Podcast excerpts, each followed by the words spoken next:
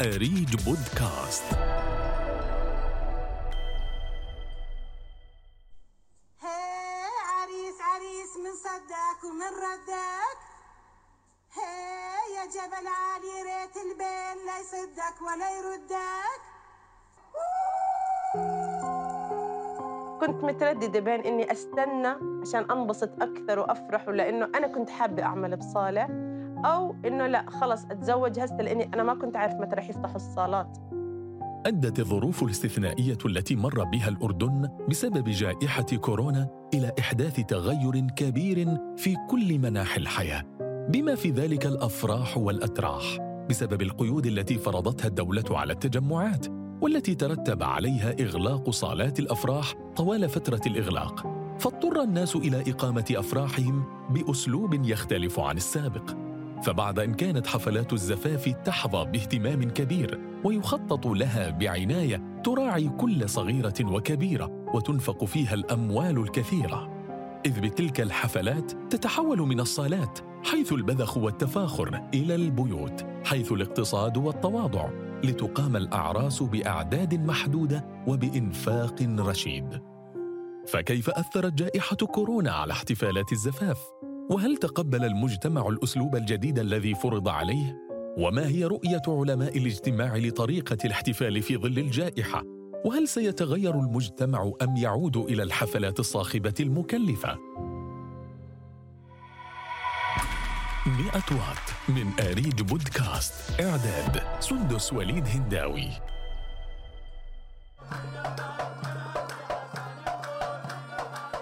إذا سألت أي فتاة هل سبق لك الحلم بتفاصيل حفل ليلة العمر؟ فستكون الإجابة نعم.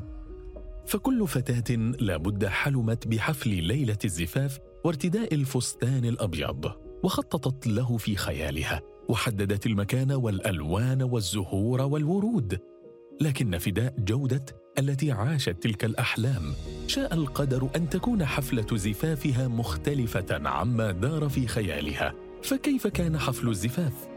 وما هو رأي الأهل والأقارب في الاحتفال بتلك الطريقة التي راعت ظروف الجائحة؟ زواجي كان إلي بكورونا عن جد آه، احترت كثير. كنت أستنى عشان الصلاة تفتح وعن جد أنبسط وهي بالنهاية فرحة العمر. الواحد يعني يتزوج مرة واحدة.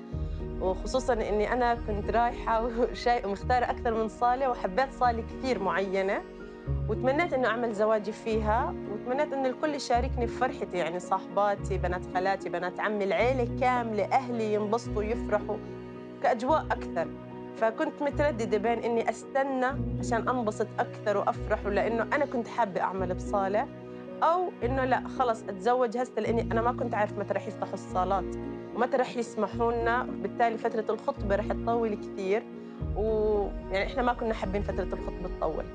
أغلب اللي حوالي وأهلي والمجتمع اللي حوالي كان كثير مرحب بهاي الفكرة. انبسطوا كثير إنه لا تكاليف أقل والأجواء إنهم كانوا يحكوا رح تصير أحلى وترجعنا لأيام زمان وكيف كانت عروس بالبيت و... وكيف الأشياء بسيطة وعدد ناس قليل اللي هن بس المقربين منك كثير. لا كانوا كثير مبسوطين على الفكرة. ترددت فداء. ثم اختارت الحفل البسيط الذي يقام في البيت ويحضره المقربون فقط. ورغم ذلك حكت عن شعورها بسعادة أكبر. فكيف رأى زوجها يزن بطاين حفل زفافه؟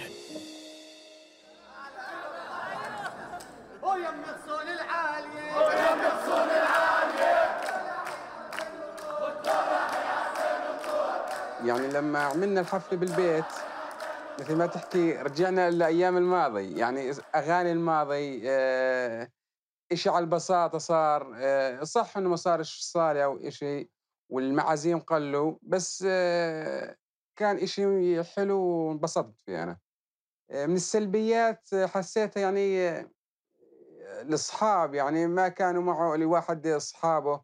ال- يعني جزء من قرايبه ما كانوا موجودين عشان العدد كان محدود. آه، صاحبات العروس آه، يعني أشياء زي هيك يعني بالصالة بتفقديها. بس بنفس الوقت كان إشي حلو. بجوز لو ما في كورونا والواحد يتجوز زي هيك فعلا آه، المجتمع ما يخلي عليه كلمة إلا يحكيها. أما كورونا صار الأمر طبيعي وكل البنات آه، رضيت بالأمر الواقع والشباب رضوا بالأمر الواقع. فبعد كورونا حتى لو ما يعني جزء من آه، الشباب أو الشابات أج يعني عملوا عرسهم بالطريقة هاي آه، ما أتوقع إنه راح يكون ردة فعل الناس عليهم والحكي عليهم مثل قبل كورونا. يرى يزن أن الحفلات التي أقيمت في ظل كورونا يمكن أن تشجع الشباب على إقامة أعراسهم بنفس الأسلوب حتى بعد كورونا. فكيف اتخذت العروس سارة المومني القرار بإقامة حفل بسيط يراعي ظروف انه القرار كان صعب وإنه الكل بيحلم بعرس كبير أو عرس بضم كل الأصدقاء والمعارف ولكن خلال جائحة كورونا اضطرينا على انه يكون أهل المقربين فقط. أهلي واهله علي كنا متفقين. أنا بصراحة بشوف إنه أنا وعلي كنا من الأفضل إنه إحنا نقرر. آه، وأهلنا كانوا تاركين لنا الخيار إنه إيش بنحب نعمل. ولكن أهلنا كانوا متصالحين مع الفكرة وانبسطنا وكنا راضيين عنها لأنه كانت حفلة بحب غير باهظة الثمن ولكن كانت معمولة بحب. بالنسبة لي بفضل حفلات الزفاف البسيطة. تقتصر على الأهل الأقارب الأصدقاء. حفل زفاف بسيط لكنه صنع بحب. هكذا وصفت سارة أجواء حفل زفافها فهل تلك الآراء الإيجابية عن الحفلات البسيطة كانت محض اضطرار؟ اختبرنا فكرتنا بسؤال أحلام سليتي العروس التي تزوجت قبل الجائحة بحفل زفاف كبير كعادة المجتمع الأردني وسألناها ماذا ستفعلين لو عاد بك الزمان؟ لما أجت أزمة كورونا فيما بعد تمنيت لو إني استنيت وما تزوجت لو طلع بإيدي ما تزوجت عشان عن جد ما أعمل عرس تكون حفلة بسيطة. وما أعمل هاي العرس كلياته لأنه حسيته عن جد فعليا فعليا مصاريف على الفاضي.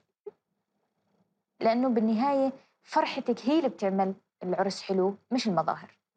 يعني لبستي فستان بألف ولا بألفين وكنتي مش مبسوطة من جوا ما راح يكون العرس حلو.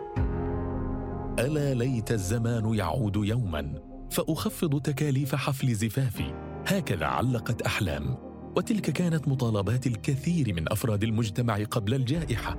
فهل حققت الكورونا ما عجز عنه علماء الاجتماع ومستشارو الإصلاح الأسري؟ عرضنا سؤالنا على الدكتورة حنان لبدور مستشارة الإصلاح الأسري. كان في آه، شيء من الاضطراب آه، على الأسر بشكل عام مع آه، تحدي جائحة كورونا. سيما أنه هذا أمر جديد أولا وطارئ ثانيا. لذلك عمل على شيء من الإرباك والاضطراب لدى كل الأسر. مراسم الزواج اللي تمت خلال جائحة كورونا اللي كنا دائما ننادي فيها ودائما نتمناها هي كانت حالة استثنائية بهذا الظرف. أتمنى صدقا ألا تعود كما كانت في السابق. آه، لأنه يعني أنا بنظرتي الشخصية رأيي كحنان أنه معظم مراسم الزواج عندنا فقط للمظاهر تمظهر اجتماعي لا أكثر. جائحة كورونا ما بعدها لن يكون كما كنا قبلها. هي أثرت على نفسيات الناس أثرت على عاداتنا وتقاليدنا أثرت على اقتصادنا على استقرارنا.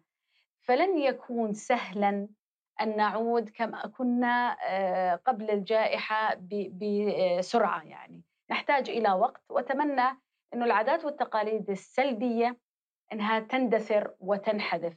مثل كما ذكرتي حضرتك أنه الجاهات يعني اللي يأتي للتقدم للعروس. أحيانا الأب يشترط يكون عندك 300 رجل 200 رجل وكأنه هذا يزيد من قيمة العروس. هذه عادات وتقاليد يعني آه، عشنا عليها وهي ليست من المنطق في شيء. تمنت الدكتورة لبدور تحول المجتمع عن العادات القديمة البعيدة عن المنطق. ولكن كيف تقبل المجتمع فكرة تغير الطريقة المتبعة في حفلات الزفاف؟ وهل يمكن الاستمرار بالطريقة التي فرضتها علينا الجائحة أم أن الرجوع إلى الحفلات الصاخبة ستعود لا محالة؟ توجهنا بسؤالنا للدكتورة آيات نشوان أستاذة علم الاجتماع ما زلنا نحن في جائحة كورونا هي لم تنتهي فلا نستطيع أن نتنبأ بما يمكن أن يحدث ولكن أعتقد أنها أدت إلى تغيير في كيف ننظر إلى الزواج والتكاليف الباهظة التي كانت تكلف الزواج. أصبحنا نعي بأنه يمكن أن يتم الزواج بدون هذه التكاليف الباهظة وبدون إثقال كاهل العروسين. حقيقة لا شيء يعيقنا سوى أنه نحن نعتبر أن هذه نوع من الثقافة الجامدة ولكن أدركنا أن الأزمات قد تغير.